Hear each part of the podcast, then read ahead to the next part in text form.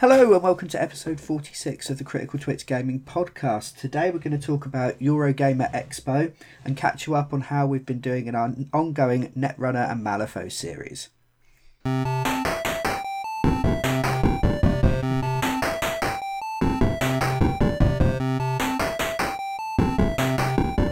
Hello, welcome back to episode 46 of the Critical Twits Gaming Podcast. I'm Brian Ennis. I'm Joe Lewin. And I'm Jamie Wyland. And today we're going to be talking about Eurogamer Expo and a little bit of a chat about Netrunner and Malifaux. Uh, for the first time ever, we're recording it using the wonders of long distance technology, uh, which means you two don't have to put up with looking at my face, which is, you know, nice for you. I can see You're on video, Brian. We do. I thought you'd just be looking at something else at the same time. Pictures of kittens and that kind of thing. That's an idea. We could do that now. Okay. Yes, so uh, this weekend just passed was the Eurogamer Expo. Um, I wasn't fortunate; I wasn't special enough to be allowed to uh, to go. Uh, but Jamie and Joe went along and flew the Critical Twits flag and T-shirts. hmm Not that you flew them; you didn't take them off and wave them at people. Well, Joe, did? Joe did. hmm Sexy times, Joe. Sexy times. Well, I didn't want to disappoint. so, shall we have a little bit of a, a chat about the Eurogamer Expo? Yeah. So EGX 2016. Um, yeah. First of all, uh, I think we've got sort of a divided opinion of the day. Not that either of us thought it was outstanding, but um, we we do have slightly different opinions. Uh, Joe, why don't you take it? Yeah, um, having gone to the uh, UK Games Expo, the board game version, uh, the last couple of years, well, last three years now, I think, um, I was massively disappointed. I didn't think that there were there was there wasn't much to do. There was lots of queuing. If you Mhm. enjoy queuing, it's definitely the place for you. Um, there wasn't anyone interesting to talk to. It was just a little bit bland. Yeah, I think that was the biggest disappointment. Uh, disappointment for me was the um, you know you would have to queue for an over an hour to see most of the things that would be more interesting, um, and then when you did get to see somebody outside of that, nobody really seemed to want to talk about anything. Um, yeah, so Eurogamer Expo's mostly video games, isn't it? It is, yeah. Um, it's a lot of previews for the the big name publishers, really. Uh, though there was quite an interesting indie section, which we'll get onto in a bit. Um, and uh, Esdevium Games were there as well, just representing tabletop gaming. Um, Okay. So again, we'll we'll have a chat about what that was as well. So a very small amount of tabletop gaming and mostly video games. Yeah, mostly video games. Um, there was well, uh, I'll tell you about what um, happened. So basically, when we first got there, we were a little bit late getting there uh, due to buses, but um, yeah, we, we managed to, to get in. That was pretty hassle free. Um, and as soon as you walked through the door, there was um, sort of bombarded with um, there was cosplay, there was like food vendors that were selling things for far too far too much. Um, and then just beyond that, there was sort of a live Twitch panel going on, Hmm. which was quite quite interesting. Um, so people sort of playing some games and people interviewing each other. I think Um, there were um, there were actually a couple of those going on at different stalls mm, throughout the day, which which was which was nice to see. Um, so there was that side of things, uh, and then everywhere else there was kind of these massive setups um, where you could sit down and play some games, um, some of the latest games that are coming out.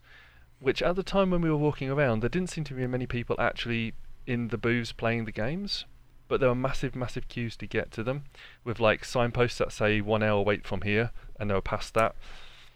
Ooh. Yeah, and as we were only there for like four hours ish, um, we thought we were going to avoid those for the most part. I mean, just just as that, that's actually a really good point. I didn't think about that on the day, but there were loads of people like free computers Mm. on nearly every single one and massive queues. So I don't know if they'd forgotten about certain rows of stuff. But yeah, that that was it's very odd. Yeah, I don't know if it's maybe because they were still setting things up and getting things going at that time, but even later in the day, it seemed to be a little bit along those lines. Um, there's quite a cool looking setup for a racing game. Can you remember which one it was, Joe? Um, I've got the picture. Gran Turismo, I believe. Gran believe. Turismo one. Uh, where they had these kind of futuristic blue pods that looked like they should have been out of uh, Tron. Um, And loads of people, well, say loads of people queuing up to play on them. And at the time, there was one person sat in one of the pods, and there's probably about 20 of them. So, not quite sure what was going on there. No, I kind of got that feeling throughout the day, though. If I'm honest, like kind of going, "Oh, why, why is, why is that a thing?" Yeah. I suppose it is a full weekend event, isn't it? So if you're going to commit to the whole weekend, then maybe a bit of queuing isn't necessarily the end of the world. But No. If you're there, Yeah, I th- think what happened like, with like, with me at least was that um, having been to UK Games Expo, I obviously you guys have come with us for a couple of years now, Brian. Um, you can wander around. You might want to wait 20, 30 minutes, or go, "Oh, can we play this?" And they'll go, "Yeah, cool. Come back at two Mm. o'clock. We've got a space. We'll write your names down." even Dragon So Meat. you weren't just stood around. Yeah, even Dragonmeet, which is only a single day, um, is very much like that. You're not wasting time um, sort of queuing and waiting to do stuff. There's always things you can be doing. Mm. Um, yeah, it, it reminds me a little bit when you guys were talking about the queues of, of going to a theme park. Um, That's that's exactly what the day was. like that, yeah. you're waiting. You could queue up to, to play on the rides for half an hour. Yeah, you're waiting a long time for a short, um, hopefully really really good experience. Mm. But I, it just I don't know. It it felt very much like it was made to appeal to the people that like flashing lights and everything else. Yeah. Um, Um, there were because it was it the, the lights were down, everything was all lit up, Neon. and s- to be fair, it's actually quite cyberpunk, which does appeal. But yeah, if there were more people wearing mirror shades and uh, trench coats, I'd have been Yeah. happy enough. But sadly, it was not to be. this is true. Yeah. Um, I mean, I'm the kind of uh, person that if I was to go to Thorpe Park or to Alton Towers, I would buy myself a special wristband that would allow me to skip all the queues because I fucking hate queuing. Yep. It drives me up the wall. Um, I hate wasting time. Um, was there any of that? No, um, we some of the people we were with did suggest that that would be a good idea at the time, and we're looking for Hmm. it, but nobody actually managed to find anything like that. I think with an event like that, it's probably not doable Mm. unless they were sort of strictly rationed. Or very Um, expensive. Did you manage to get a go at anything new? Um, we didn't actually, like I say, really play much ourselves because of the queuing, but we did watch some people playing things. At least one thing is, even if there were big queues, you could pretty much get to sit and stand behind and watch people play the games. Okay. Um, so I know we did check Yeah, that- out I mean, the- um, Gears of War 4 and Battlefield 1, Okay. Um, which I think Joe knows more about than I do because I've been out of those sort of games for quite a while. Gears of War looked like Gears of War, but shinier. Very, shiny. very shiny. Slightly more shades of brown. Um, Um, yeah, there might have even been a tint of a slightly worn-off blue Yeah. Ooh, at that's times exciting. as well. It's nice to see a series really develop itself um, and spread beyond grey, Um, brown, and gunmetal. Battlefield didn't look any better than it did when I used to play like Battlefield 2 back in the day. I thought the outdoor scenes looked kind of shiny as well, uh, but again, gameplay-wise, looked pretty much like any other Battlefield game, which probably character models look yeah, shit. the, when the close-ups when they, as they're well. holding the guns, the, the yeah, they look quite poor. So that was uninspiring. Um, Horizon Zero Mm. Dawn Mm. looked really yeah, cool. so I, I didn't know anything about this going into this. I've not heard of it before, but to me, my first impressions were kind of like a futuristic Shadow of the Colossus. Okay. Yeah, sort of climbing up these. Is it that one Um, climbing up the climbing up the dinosaurs and Yeah, it's like machines are now in charge of the world, but those machines are just mechanical dinosaurs. And it, yeah, it looks interesting. Um, to be honest, I watched a 10 minute thing on it on YouTube when I got home and found that far more informative than anything at the show. But no, I, I genuinely felt like I was I was doing YouTube where I had to walk between Mm. trailers. Um, there was overpriced merch, Mhm. and the food prices I didn't mind quite so much, Jamie, because I'm used to the UK Games Expo little food but it is market still outside. quite expensive. You're paying six, seven quid a meal Yeah. because well, it's one a of these events. audience, aren't you? Yeah. In any kind of gaming expo, etc., etc., they're going to charge you more, especially if you're. were you- Where were you? where was this taking place? NEC Birmingham NEC again. uh, Auditorium Three, wasn't it? Yeah, so you're not. Uh, yeah, not in the same bit we've been before, Brian. I've never okay, been to that so bit you're before. not. You're not in the middle of somewhere. You're kind of out of the way.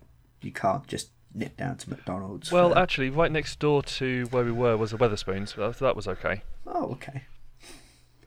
But if you've only got four hours, you don't want to be wasting Um, time. Well, so you're still kind of captive. yeah, we did actually exciting it spend was. a good hour in Wetherspoons playing Netrunner. Oh, cool. So yeah, Best Yeah, hour of the um, day. We also spent another hour of the day uh, near the Esdevium Games uh, tabletop thing playing Netrunner. Um, so yeah, we could have queued, but yeah. Now, one of the big comparisons I wanted to draw when we spoke about this was how we spent two of our. We, we got there at what eleven? 11.30. No, it's almost 12 actually. We left at we left at Mm. almost twelve. Left at four. Spent nearly half that time playing Netrunner, but I felt I'd seen Yeah. all the stalls. Um, Now, I know from the last few years, we'll go to UK Games Expo for three whole days, get there at nine, leave at like six, and at the end we'll go, "Oh, did you see this? No, I missed that. That looks, that sounds amazing." And you know, spending three days in a place that was in a slightly smaller room, I felt like I'd seen more and missed more than I had in this tiny little. What felt like a very, it felt like a very small event, even though it was on a big scale because there just wasn't a lot of content. I don't think mm. it was a AAA game. It was very shiny, but there was shit all to it. So yeah, I suppose if half, if people are waiting an hour for something, that would indicate that there's not a lot else for them to do with that hour. Mm. No, not really. Oh, was there Um, anything positive? We saw an orc. Okay, Uh, the orc was quite cool. The orc was Um, cool. There's pictures on Twitter. that's an orc with a K, isn't it? Yes, it's one of the uh, 40k orcs. Yes, Mhm. Fu- future orcs. Uh, which, yeah, um, we weren't actually allowed to touch because it seemed quite fragile, but we got a picture with it. oh yeah, the lady with it was Yeah. very, very protective. Don't, don't touch him. I got a feeling he probably fell over the day before or something. So Yeah, I reckon so. yeah. Um, so yeah, we, we didn't spend much time with the, the sort of AAA games. They, like I say, it really wasn't worth queuing from what we could see. Um, Yeah. We did have a quick look around the indie games section. Um, and again, I didn't stop to play any of the games, uh, more just watch other people playing them. But some of them look kind of intriguing. Like, I think I will probably keep an eye on a few of them. So, um, I think the first one we saw was called Political Animals. Uh, I don't know if, you, if you've seen that yet, Brian, anywhere. But no, um, I haven't heard of that. it kind of looks a little bit like so something like Democracy Three or one of those type of political games, okay, yeah, I but like with a bit of like democracy. kind of cute shell cell shaded animals and things like that. So it's Okay. different. Um, and kind of like a, a map of the UK um, to sort of I think control as well. So yeah, uh, that looked intriguing. Um, there are quite a few kind of retro styled games, um, as always is with the indie developers. So um, the, if you, do you remember the Dead Pixels game?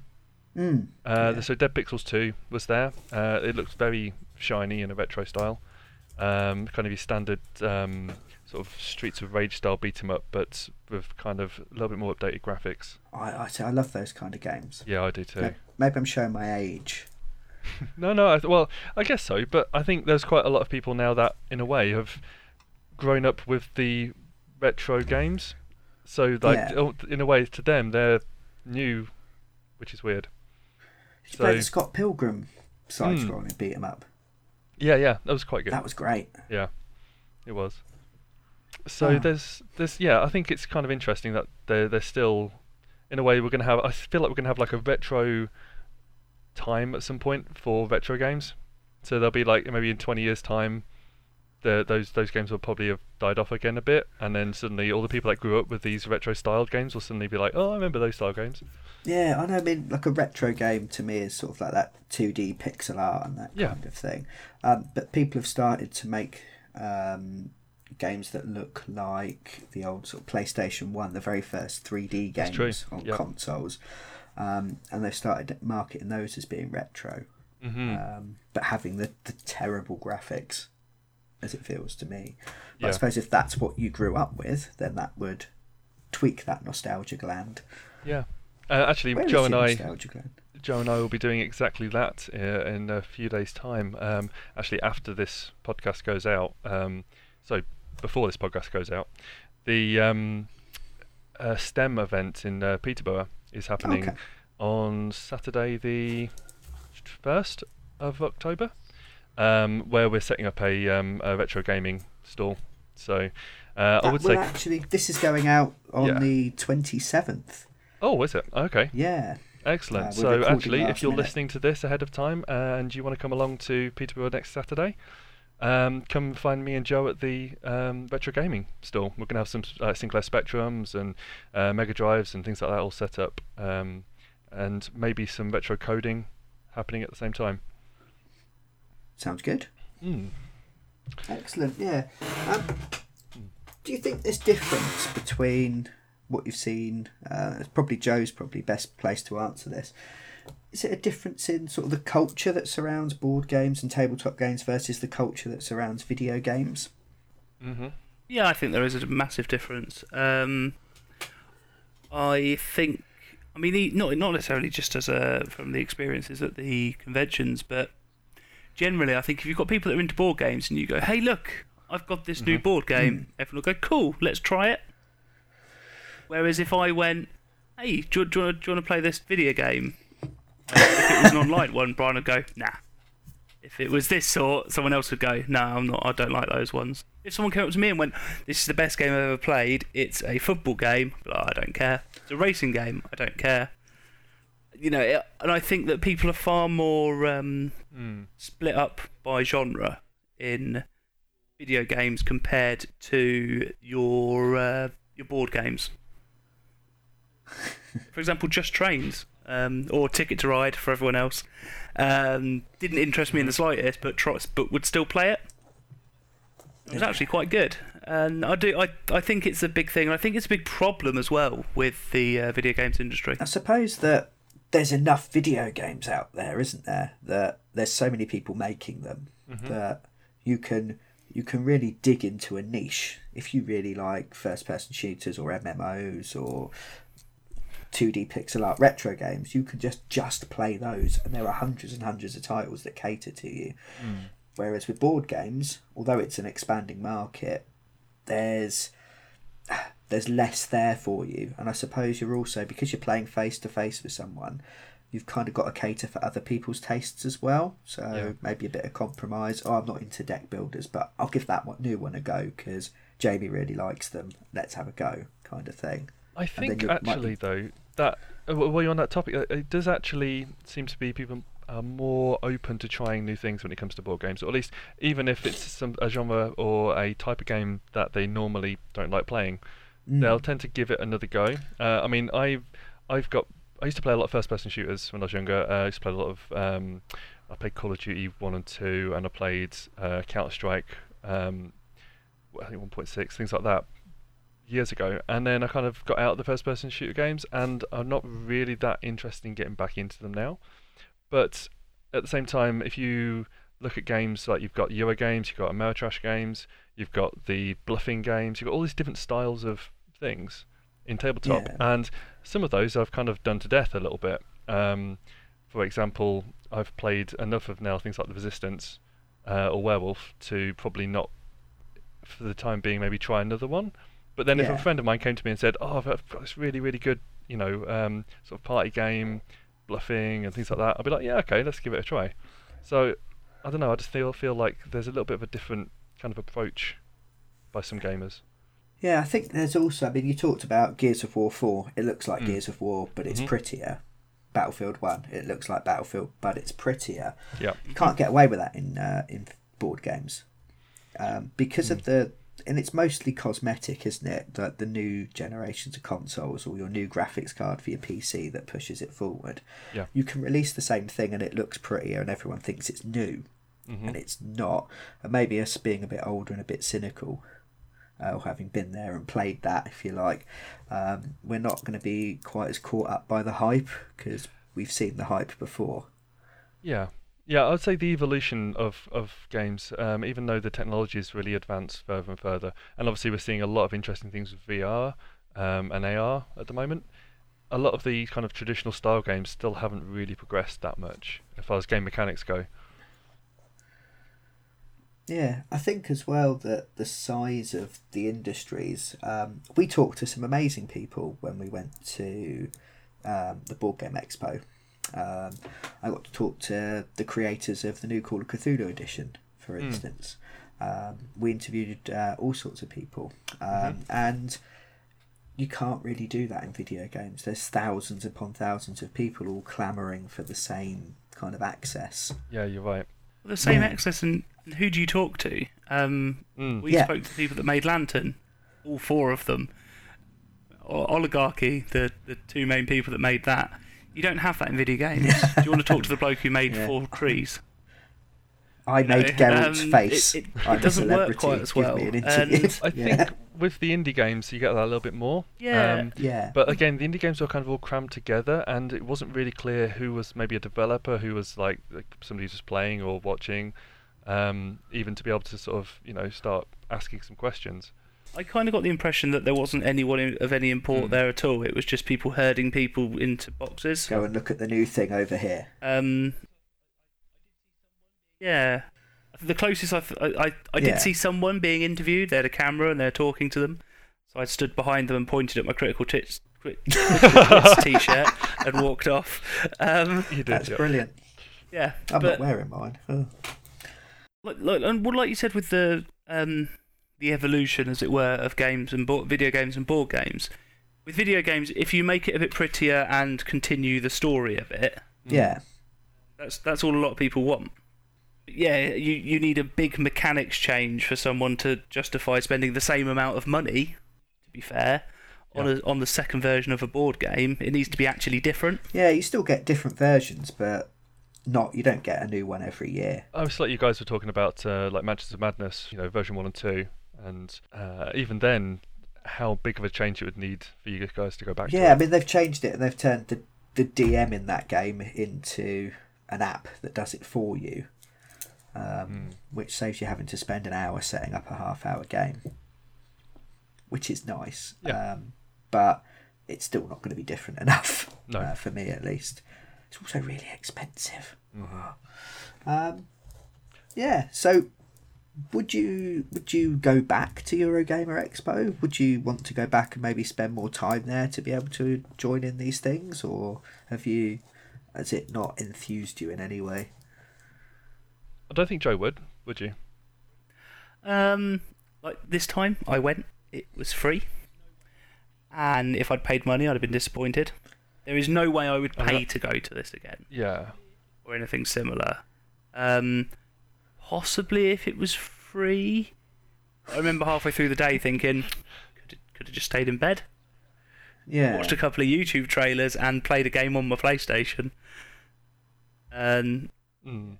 See, I'm I'm glad I went. Uh, I'm glad I went. And again, um, you know, it's nice that it was. It didn't cost us anything at the time. But again, if if you had to pay to go, and especially I imagine the ticket prices were quite high, um, probably wouldn't. But then again, if I got the chance to go again for free, I totally would. So I mean, I- I'll say I'm glad I got to go. Yep. Because it was an experience, even if it wasn't a particularly positive one for me. Shall we talk a little bit about the uh, the tabletop showing that was there? yeah, Yeah. that'd be cool. What did Yeah, you What did you find tabletop so wise? there weren't any sort of developers. Oh, go ahead. I was just going to say quickly. Yeah. Sorry. Um, do you want do you want to know the ticket prices? Yeah. So a, a day ticket averagely is about eighteen quid for Thursday or Okay. Friday. Um, Not quite bad as I thought it'd be. 22 quid for Saturday, Yeah. Sunday. Um, a multi day ticket, Mm. so Thursday, Friday, Saturday, and Sunday, Okay. £65. Now, compared to the 25 quid for a weekend pass at the Games Expo, I'm just looking it up now. mine. They were they were they were about that. Yeah. I think they were 25 right. quid last time we went. It's not quite as much as I thought it was going to be because, like I said, I didn't even look at the prices prior to uh, to going. Um, so I'm I'm a little bit surprised it's not slightly more for the single day tickets, but at the same time, I still probably wouldn't pay twenty quid again for it. Yeah, it does seem it's a lot pricier, especially if you're going to be standing in a queue all day. Exactly. Uh, again, it, it, it has that kind of same vibe that you said earlier about um, being a bit like a theme park. You know, you, you pay a fair bit to get into a theme park and then queue all day. Now so, you buy a wristband and then you just go on saw four times in a row until you don't know where you are, and then you fall over. true story. True story. that sounds like a really good day. Um, yeah. What what tabletop stuff did you find? Right. So basically, um, like I say, there were no um, developers there, you know, pushing the tabletop games. What it was was um, Devium Games were there, uh, Yeah. who are a distributor of games, um, and they advertised quite a few things. They didn't quite have what they advertised for some reason. Maybe they had them stashed away somewhere else. Um, on the poster and on the sort of adverts going into the show, uh, there was the uh, X-wing tabletop game um, Carcassonne, Dice Masters, Star Trek Frontiers, Cortex, Cash and Guns were advertised. Uh, but we found actually that they've, I think they'd swapped a couple of those things on the day because I didn't see any Dice Masters. Mm, no. Um, I don't think we saw Carcassonne. Um, but I seem to get the impression the point of the setup was just to introduce people to tab- tabletop gaming. You know, it was um, maybe aimed at people that had never played tabletop game before, and they were like, "Okay, here's some, you know, video games players. Yeah. Let's try and get them on board." Um, so they did have um, the X-wing game, didn't they? yeah, X-wing. Uh, X-wing was there. Star Trek Frontiers. There was a couple of copies of Cthulhu Pandemic Ooh, going about as well. intrigued That people playing. That's right. Um, Yeah, there are two tables set up with that, um, and that did look quite interesting. I do like Pandemic. Um, what else? Got pictures. Uh, they had. Oh, they also had the um, Final Fantasy card game, okay. um, which doesn't particularly interest me, but I don't No. know Do they have giant, oversized cards that are impossible to wield? no, uh, it looks very much like a standard kind of CCG LCG style setup. Um, the tables themselves, they they had I think about eight tables set up, um, kind of like mini dining tables, enough for about four, maybe six people at a push to sit around. Okay. Um, and uh, all of them were full, which is quite interesting.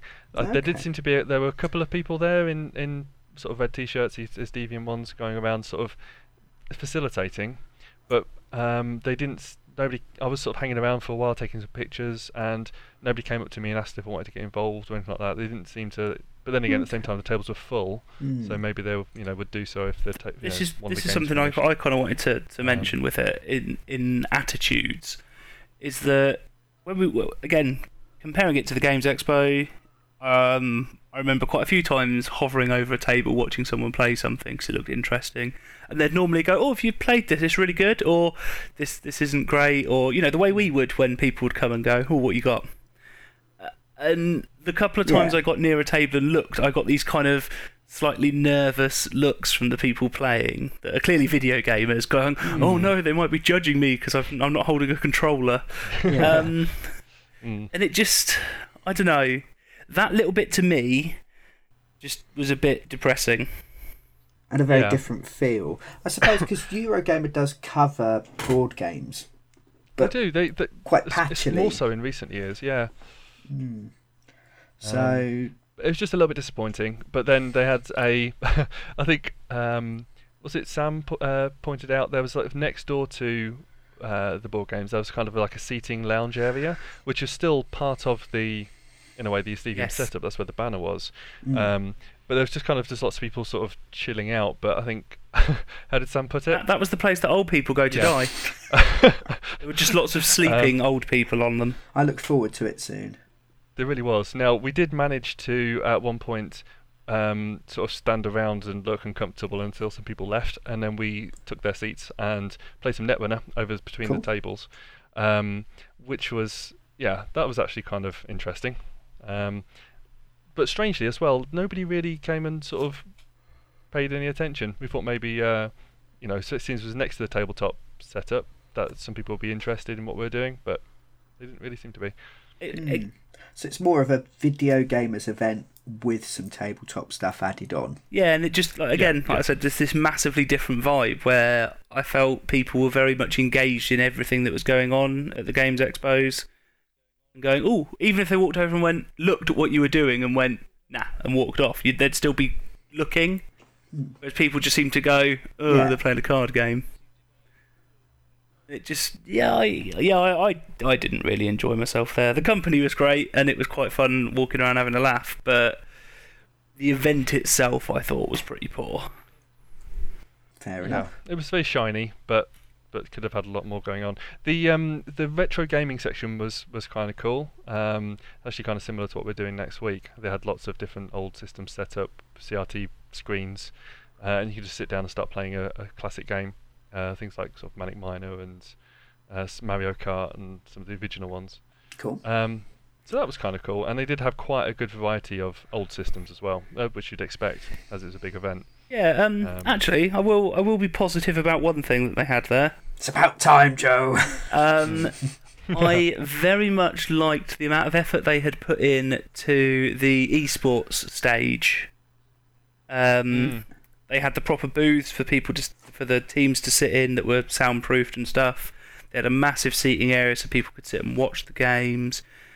It was Counter Strike Go, which I'm not interested in, but it was very nice to see that being a, a proper thing that they'd made an effort with there because I quite like my esports. Yeah. Um, I'd have preferred it to be some sort of MOBA, but yeah, I, that that I kind of went, oh, that's really nice that they've they've made an effort with this. Um, I mean, don't get me wrong, they've made an effort with a lot of things, um, just not on you know talking or infusing other people. I think a, lot of it comes down to the actual the people that were there, less so the organisers of the event. Um, the I mean, we went to a sort of careers fair um, section where they've got a lot of universities there, sort of promoting with their courses, you know, getting into games development degrees and things like that. Um, but there were a couple of companies there, um, sort of promoting themselves as maybe for like graduate jobs and things like that.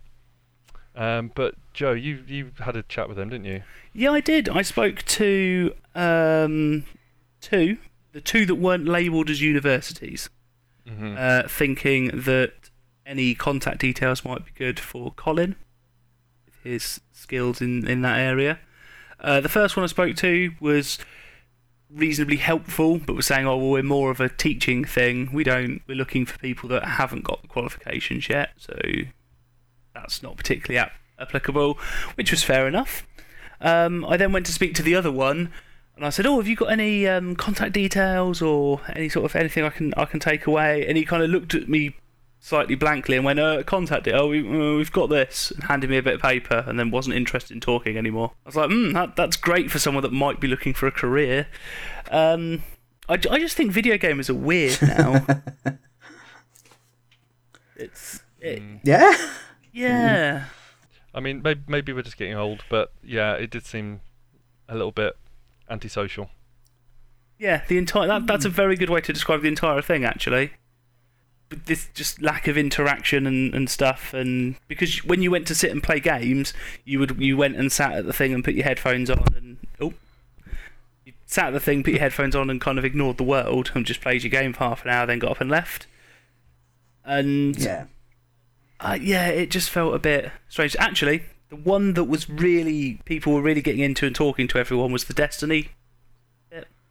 They had a bit where you had to you play through one of the new things that have just come out, one of the new dungeons essentially, and you would they were getting teams together and doing speed runs, and the quickest run of the day won a thing. Okay. Mm. And they had a big a guy stand up, go right, everyone, right, get ready, get your loadout sorted, everyone sorted, right, five, four, three, go, launch, let's go. And that was like there was quite a bit of energy in that. That's true. Mm. Yeah. Um, I mean, those sorts of things are harder to do than just putting up 20 PlayStations and going, right, you've got 20 Yeah. minutes. Mm. Um, but they're the kind of things that would make something more memorable, more interesting, something you couldn't do on your own. If there were a lot more things like that, I'd be much more in, uh, encouraged to go again. yes. Um, Yeah. Definitely. Yeah. Cool. Yeah. Well, that was uh, the Eurogamer Expo then. Um, we've got a little bit of time left, so we'll just have a quick chat about uh, some of the other things we've been up to um, some of the gaming we've been doing recently. Uh, where would you guys like to start? Um, oh, well, Netrunner. Should we talk about Netrunner? Yeah, we'll talk about Uh, Netrunner. So always happy to. recently started our new Netrunner series, um, where Jamie and Joe are tutoring myself and Aaron respectively in uh, in how to play and how to get into it, and we're aiming to go along and play some tournaments and such like, which is completely outside of my comfort zone. Um, how have you guys been fa- finding it, having little pupils to teach? I think it's been quite cool. I mean, I don't think we've had a chance to play quite as much as I'd like to yet. Um, but the the, uh, the games we've played have been really interesting, especially introducing you to the game um, and a lot of the sort of more advanced mechanics. Because I think you picked up the basics very quickly, um, which was quite cool. And then starting to get into the whole deck building side of things and having a sort of back and forth um, on uh, on Messenger about maybe ideas for decks. It's been quite quite good fun. Yeah, I've, And yeah, we, um, me and Aaron have sat and discussed a couple of ideas for different things. Um, the distance is being a little bit problematic, but we've played a couple of games on Jinteki.net um, and discussed a couple of ideas for different decks.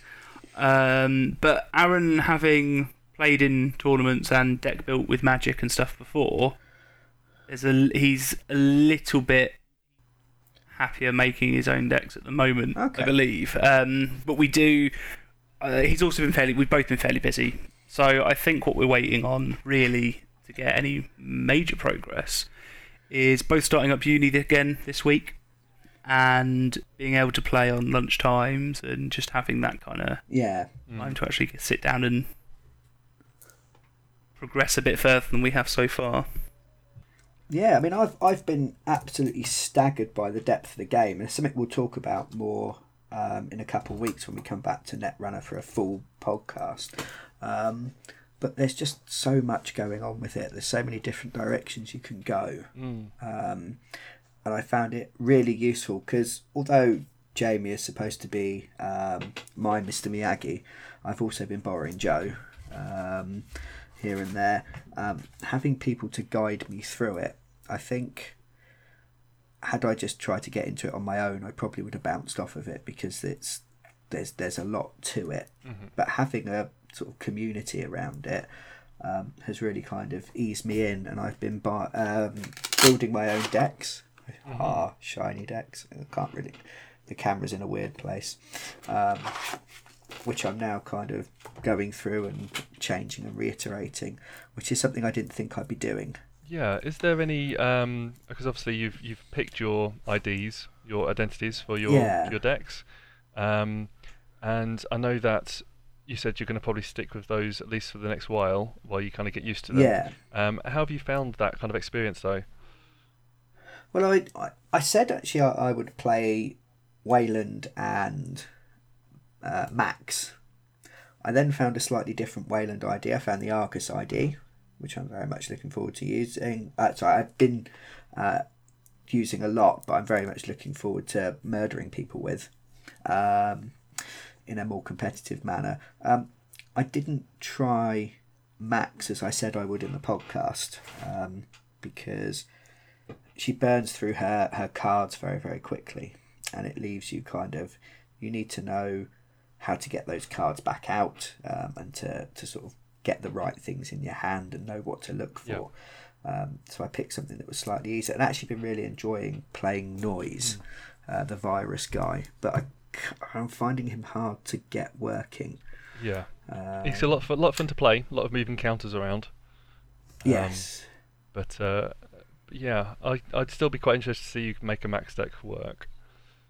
Yeah, I think I'll definitely have a go just to because she was the original appeal. Um, but I'm quite happy trying to make this this guy work. So I think I can, Mhm. uh, but I think it's just something that's going to take me to be being more familiar with what I'm doing. Yeah. Um, but the Weyland deck is working wonderful. I've killed loads of people. It's You've great. killed me several times. Um, I have, and uh, Joe and I have been talking to our friendly local gaming store. Um, well, mostly Joe actually, um, and we're going to look to arrange some events, starting off with sort of core decks and similar, and building up from there, so people can join in. Uh, And we even all went to, we went to the pub and introduced some people, new people to Netrunner, so that was quite fun Yeah. as well. absolutely. Yeah, we seem, seem to be getting more and more people interested in the local area, which is really good. One of the things I found really interesting is how, even this early on in getting into the game, people seem to have play styles they like. Um, Yeah, like me and me and Jamie are very much at odds with our preferred style for playing runners. Uh, Jamie likes to establish a good rig and then be able to do what he wants. I I prefer to be hyper aggressive early, um, and then try and build up a little bit more later on, which is or find ways to not have to build up at all, like using bad publicity and blackmail Yeah, that's it's evil. my favourite combo ever. so, yeah, that that's interesting. Um, commenting on Brian's de- Brian's decks because um, I've sat and played both of your decks a couple of times now to test the others. yeah, Um, oh, I found your Weyland one is good. I like it. Um, yeah, I I think there's always room for potential tweaks in any deck. Um, because I think uh, after a certain point, it's it's preference more than anything else. But that that's been a lot of fun to play, and it's open. Uh, talking about other Weyland decks has opened my eyes to a couple of interesting possibilities as well. yeah, Noise doesn't play the way I like to play, but I think the deck's good. You, it, we, as we've spoken about though, like you said, it's it's slow. It needs to speed up a little bit. yeah. And I've been I've been making little tweaks, and I've been a bit of a nerd. I've been uh, keeping a spreadsheet and tracking my changes and making comments because there's quite a lot to juggle. Um, so, sort of keeping a record of what I've been doing, um, sort of mostly to help my own thinking, so I don't sort of forget and making notes about as we've been chatting online or in person and going, oh, what about this card or that card? I've been making notes on things to try and things to change. Um, yeah, I've actually really enjoyed that process uh, because it's something that you've built yourself. And therefore, if it works, you can pat yourself on the back. And if it doesn't, well, it's up to you to tweak it and change it. This is this is one of the things that I think it's part of the reason I was slightly shocked when you said no no deck building sounds rubbish. It's not something I ever want to have to do. Yes. yeah. Um, But I am I'm glad that you've seen seen the light. I guess. Um, well, On face value, to me, it was tedious. Um, and I think in a lot of games it is. Mm. It very much can be, but like you said before, the, the massive levels of depth that Netrunner has yeah, gives you so much of the puzzle to work out. yeah, I think the idea of looking at it as a puzzle um, is quite interesting. Um, Um, I mentioned actually on the on the last Netrunner podcast we did that um, like the next time we go to a tournament, rather than just taking decks that I think might win like I did last time, um, I want to take some decks that are probably going to be a little bit more fun to play, or at least more interesting to play. Um, and with that, I'm still I'm still hauling around my Jinteki personal evolution deck, which is just mm, um, lots of net damage and, and quite good fun. Um, and it's you know quite a variety of options. But every time you draw five cards, you you know you've got something to work with. Um, but my my other option, I did mention a little bit secretively that um, I wanted to make a another deck work for the runner, um, and it's still not quite there. So what I- what I'm doing, I'm I'm sort of trying to get a kit deck working, um, and and kit has an interesting ability for breaking uh, code gates. Um, she can basically turn other ice into code gates, which is a certain type of ice protecting servers. Um, and uh, I'm using Refractor to do that, which relies on stealth cards. And at the moment, there's some interesting stealth cards in the game, but it's not quite there. And in, I think, uh, the, the next data pack that's coming out, or the one after, um, Escalation, there's suddenly going to be a big influx of support for stealth cards. So um, I'm actually hoping that comes out before the next tournaments. Um, but um, but yeah, I'm slowly getting it working. I think it just needs a couple more bits and pieces to, to add to it to really get it there. yeah, it's been really good. It's been really interesting, um, and I'm I'm looking forward to actually sitting down with the four of us again and really talking it through. Absolutely. uh, which will be three podcasts time, four podcasts time, soon, Mm. soonish. Yeah. Um, the other thing we did then, um, just to, to round us off, is um, a few weeks back, uh, Joe and I introduced Jamie to Malifaux, Mhm. um, which obviously long-time listeners know me, Joe, Aaron, and Colin are, are big fans of. But Jamie, you'd never played before. You'd never. That's right. Um, so we went through. Um, it was round about the time actually we were talking about how to introduce people to uh, Malifaux, which was our last Malifaux podcast. So it'd be quite interesting to see did we do a good job? I thought it was an interesting game, definitely. Um, I used to be into some of the tabletop gaming, um, such as Warhammer 40k, um, the Lord of the Rings fantasy battle game, things like that. Um, and I've always kind of preferred the more strategic, kind of smaller armies and that style of play. So from that point of view, yeah, I thought it was was very interesting. Um, I liked the use of cards. Um, and I never really thought before, but from a game mechanics point of view, how different it is using cards to using dice. Um, because the whole fact that once you remove a card, that option's gone. So, whereas you roll a dice, the same thing can come up more than once. So, it does change things quite significantly. Um, I don't think I'll be at the moment going out and buying myself a starter set. Um, I may play again uh, with some of your guys' figures um, and try and get back into it again sometime. I just, I think at the moment I'm just so focused on things like you know Netrunner and other things at the minute that I haven't really got the sort of capacity. Brain space. Yeah, the brain space. um, too much, too much brain damage. Um, to hold it all in my head at the minute. But um, no, I thought it was really interesting. Um, and certainly, if I was going to get back into tabletop gaming, it's probably the one I would go for. Um, I like the the figures are amazing. Um, the the art style is really nice. I like the whole aesthetic of kind of a little bit steampunky. I like that side of things. Um, yeah, and again, it plays very well. Um, I just I'm not sort of itching to get back into it again just yet. Yeah, these games can, be, especially when you're new to something, uh, they can be a huge sort of time commitment um, to get. Yeah, I felt as well it had a lot of depth, um, which it's the sort of game you could get really good at if you learned everything about it. Um, again, similar to things like Netrunner. You, if you knew every other miniature in the game and what it could do, and you could think really sort of um, strategically, um, yeah, it would be really interesting. With what you said there, I've I've made that comparison to some people before. Um, recently, actually, when like talking about Netrunner and whatnot, that like the the jump from Magic to Netrunner in complexity and depth, I think, is pretty big. Um, there's a lot you can do in Magic, but it Mm. it's all you kind of go down one of a few different paths.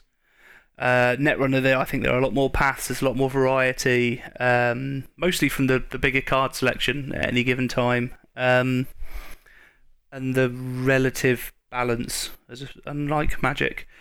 And I think that the same sort of gap exists between, say, 40k um, or Warmachine even and uh, Malifaux. They're, they're the thinky end of the spectrum when it comes to those types of games. Mm. And I think that can, like you said, it's Yeah. something that you can get very, very good at. Um, but you have to know the game, and there's a lot to know. hmm Mm.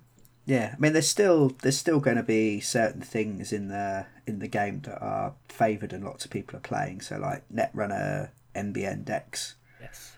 Yep. people playing lots and lots of tags, lots of psychographics, lots of Exchange um, of information. yes, yeah, those kind of things that that you have in your deck, Joe. Yes, because they're Um, wonderful.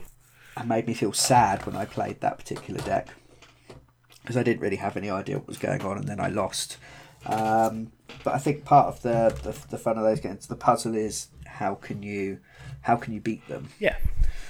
Um, whereas certain the way like the, the codex creep used to work in uh, Warhammer forty thousand and Warhammer Fantasy Battle, for instance, was whatever was new was almost unbeatable.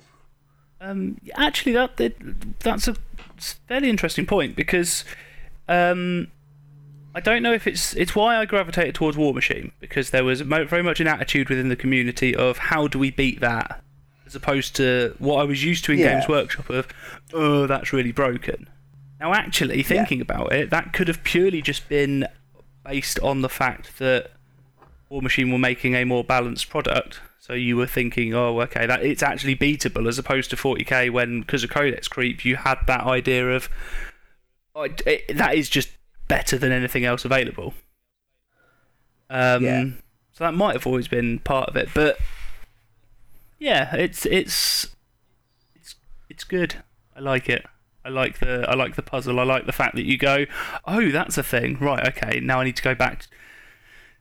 Maybe those aren't as popular anymore. Maybe I need to put something in that can deal with that because there's always an answer to anything. It's just finding the space for it. Yeah. It's often the choice you need to make. Excellent. Yeah. So definitely been enjoying. Um, been playing quite a lot of Netrunner, Mm. Um, which has actually taken up a bit of my Malifaux time. um, but I know next weekend we're going to be getting back on the Malifaux in time for our next Malifaux podcast, um, which will be uh, will be good. Uh, but hopefully some more games in Netrunner in there as well. Um, While we're on the topic of Netrunner, I will just mention as well, um, I had a new delivery this week arrive, which I've been waiting for for a little while. Um, quite excited to get.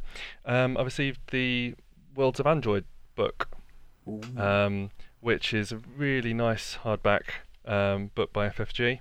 Um, that covers kind of like the, um, sort of like the, the Bible of the game of the Android universe. It covers the whole background of um, where the game setting is based, uh, all of the different corporations and where they fit into the world, uh, the different types of factions from from the humanity side of things, um, and just really a, a lot of the decisions of why the kind of the game is like it is is it sort of all stems from here. Um, the thing I'm most excited, I think, though, about this is once I've finished reading it, is I really would like to try and like make an RPG based around it. Mm. Um, and I've been looking at different systems, and one of the systems I'm probably most familiar with is the Cypher System. Um, I've got both Numenera and the Strange, and uh, I think it would suit uh, a Netrunner styled uh, RPG really well. Um, so once things have died down a little bit with work, 'cause it's super busy right now, I think that's one of the things we're going to start focusing on is looking at how we could make Mm. an Android RPG. Maybe actually even live stream that in the future. Yeah, that'd be really cool. Uh, we've actually our next RPG based podcast will be on DMing the game and how to run and how to get people interested and that kind of thing. Uh, but I think that would make a really good example. Um, and let us know if you agree or disagree um, at people out there in the wider world. But using that as an example, maybe of doing a podcast on world building, so how to build your world and how Mm. to maybe tie your world into the mechanics and and that kind of thing. Yeah, would that be could be really, really really good. Mm. Excellent. Yeah, I'm still here. still here? I was considering making a, a very running joke, running campaigns and trashing them with a certain amount of money. Bribe Rob to stop Ah. playing something. If we give you four pounds, Yeah, can we we trash be- this campaign and install a new one? We had a very, we had a, a d- bit of despair in our roleplay campaign, didn't Well, we? we had a horrible week of death. yeah. week We, before last, it was quite depressing. Um, we lost NPCs, PCs, the will to live, yeah. faith in ourselves as human beings. Next, uh, this last week though was a little bit more inspiring. So yes, we actually accomplished something. Um, murdered some people in their sleep, which is always fun.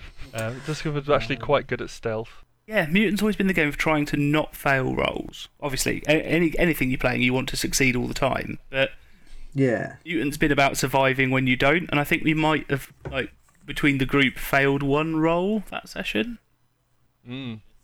um, yes. which was amazing. I think Rob was shocked how badly we did the week before, and then shocked how well we did this week.